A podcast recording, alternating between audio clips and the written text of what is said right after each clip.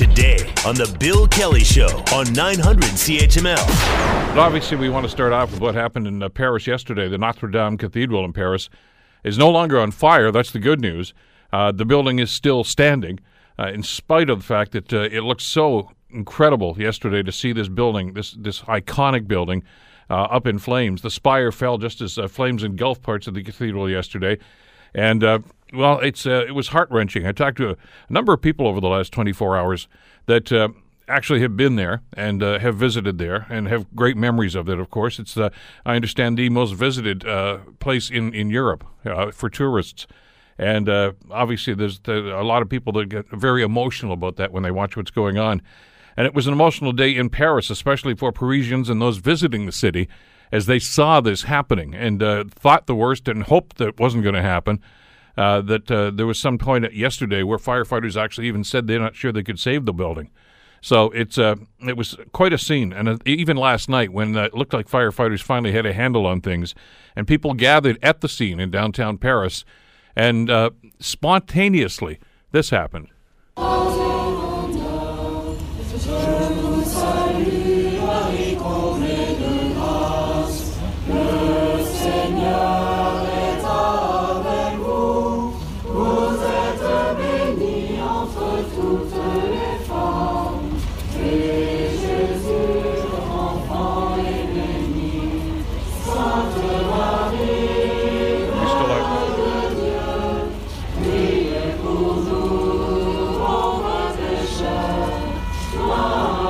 Citizens, well wishers, elected officials all gathering in Paris last night and uh, singing in unison uh, in honor of uh, the Notre Dame Cathedral. Uh, to get the latest on this, we're pleased to welcome to the program uh, Redmond Shannon. He is, of course, the Europe correspondent with uh, Global News in Canada. Redmond, thank you so much for taking some time for us on a very busy day today. You're welcome. Yes, it is. it's quite a day and, and quite. A- what's what's the scene in, in What's what's it like? What's the scene? Describe the scene for us right now, Redmond downtown in Paris. Well, what we're seeing is uh, I'm, I'm, on the uh, bank of the Seine here, looking across to the rear side of Notre Dame right now.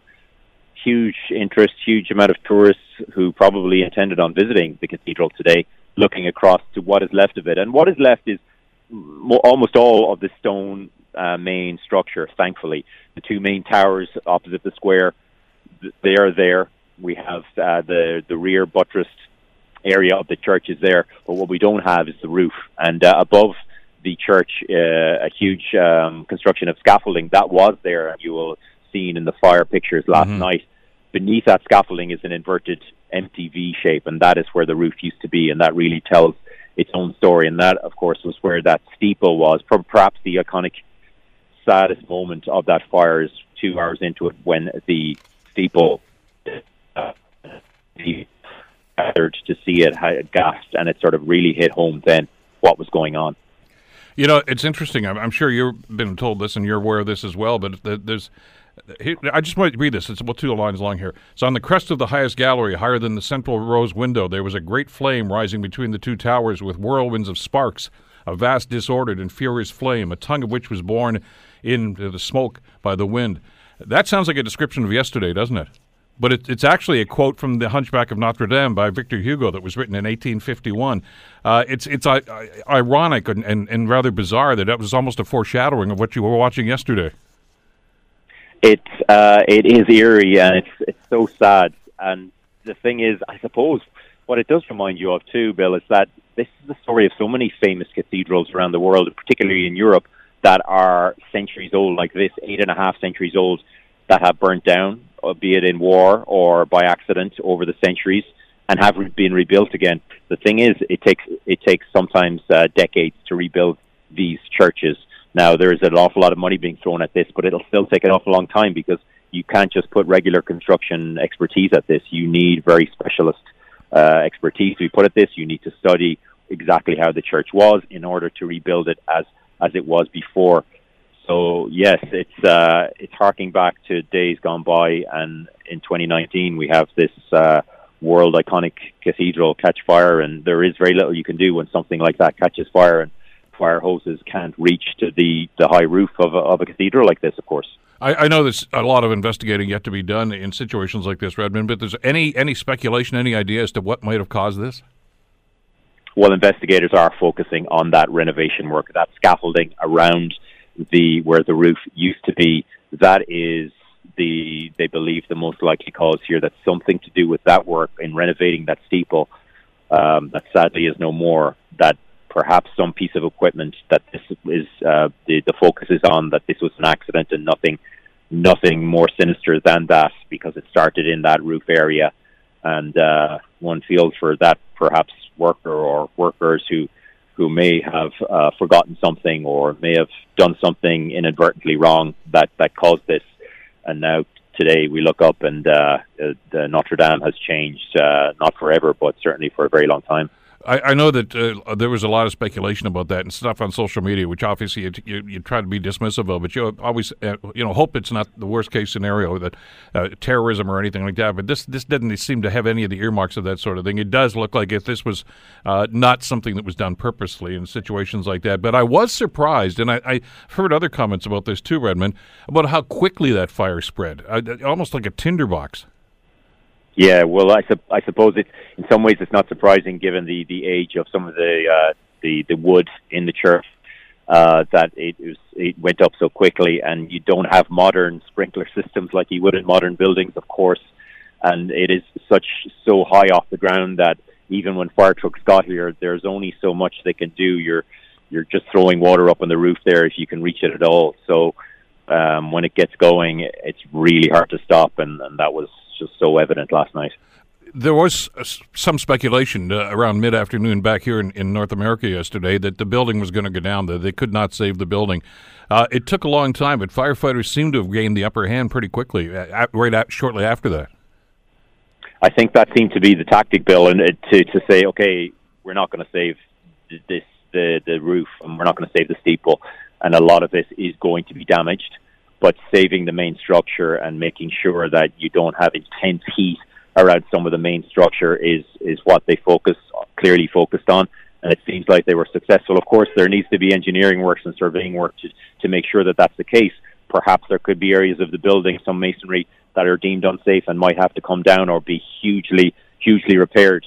So that is yet to be seen and we're going to find that out, out over the coming days or weeks one of the stories that I, I know we want to get more details about too was uh, was the, the rescue of, of the valuables in there, the art, uh, the other the relics and things of this nature. I, I know you don't anticipate a tragedy like this occurring. Uh, the, the, Parisians, certainly didn't do that, but it, it seemed to me, Redmond, as if they had probably talked about this and practiced it because there was a great efficiency in the way that they got everything out of there so quickly.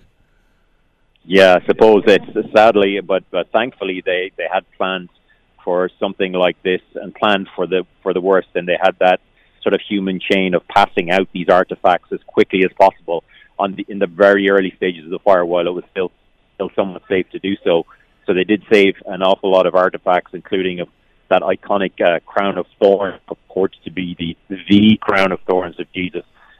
That is a matter of faith, of course, but regardless, it is so important to Catholics that that artifact, the organ such a hugely uh, important piece of, of the church too.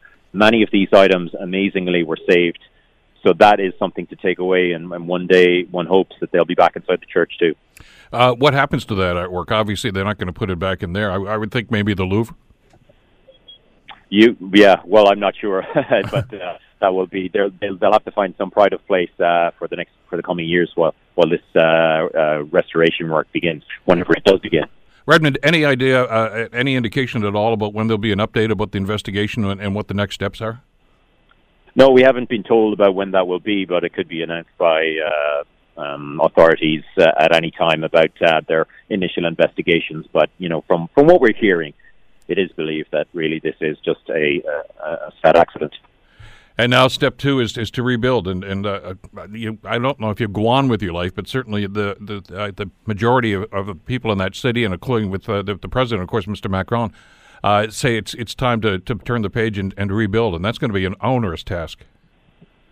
It be uh, it'll it'll cost a huge amount of money, but a huge amount has already been donated from ordinary people, but also from the biggest businesses in France. 400 million euros from three of the big uh, businesses in France already, including Total Oil and the company behind Gucci and Yves Saint Laurent. So 400 million euros, that's 600 million Canadian dollars, is a huge amount of money, but you need the expertise to go with that. So, so you can't just throw money at it. It will take time too, Bill. It will. Redmond, thank you so much for taking time for us today on a very busy day over in Paris. Uh, we appreciate that. We'll talk again soon. Thanks, Bill. Bye. Take care. Redmond Shannon, of course, European correspondent with Global News, who is uh, just on the other side of the river uh, where this all occurred yesterday. Uh, his point, by the way, about the fundraising is is miraculous uh, and and uh, just a, a, story in and of itself. Uh, too early to estimate the cost of the damage, they said, according to uh, Bertrand de Feydeau, who is the Fondation de Patrimoine. that's the charity that worked to protect French heritage buildings, including, obviously, the cathedral. they figure, though, just a ballpark figure, something in the neighborhood of hundreds of millions of dollars for the restoration that's going to take place. And uh, obviously, as as Redmond was telling us, the stone elements of that are going to be scorched. That can be done, but there's going to have to be a lot of rebuilding done. Uh, and to his point, two of France's wealthiest men, Francois Henri Pinault, who is the chief executive of the Kering Group uh, that owns uh, things like Gucci and Yves Saint Laurent, and Bernard Arnault, who is the main shareholder of the luxury group LMHV, said that they would donate 100 million euros and 200 million euros, respectively.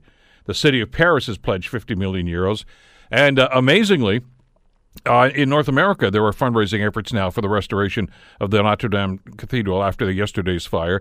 Uh, many of the news networks spent a considerable amount, considerable amount of time, rather, covering the event yesterday. Uh, of course, just basically wiping out the rest of their programming uh, to bring live pictures and uh, and obviously correspondents over there uh, to get a bird's eye view as to what was happening. Uh, and other campaigns uh, have been launched in the United States right now, as uh, well as uh, well wishers from right around the world for various contributions. There's so di- different social media sites. I'm sure you can Google that and get some sort of an idea as to what's going on. Uh, anyway, it's uh, it's going to happen. It's going to be rebuilt. the good news, of course, about this whole thing is that many of the artifacts and art treasures uh, were removed. Some did not get out uh, and could have some water damage as a result of the firefighters' uh, efforts yesterday, but uh, we'll determine that, I guess, at some point in the future. The Bill Kelly Show, weekdays from 9 to noon on 900 CHML.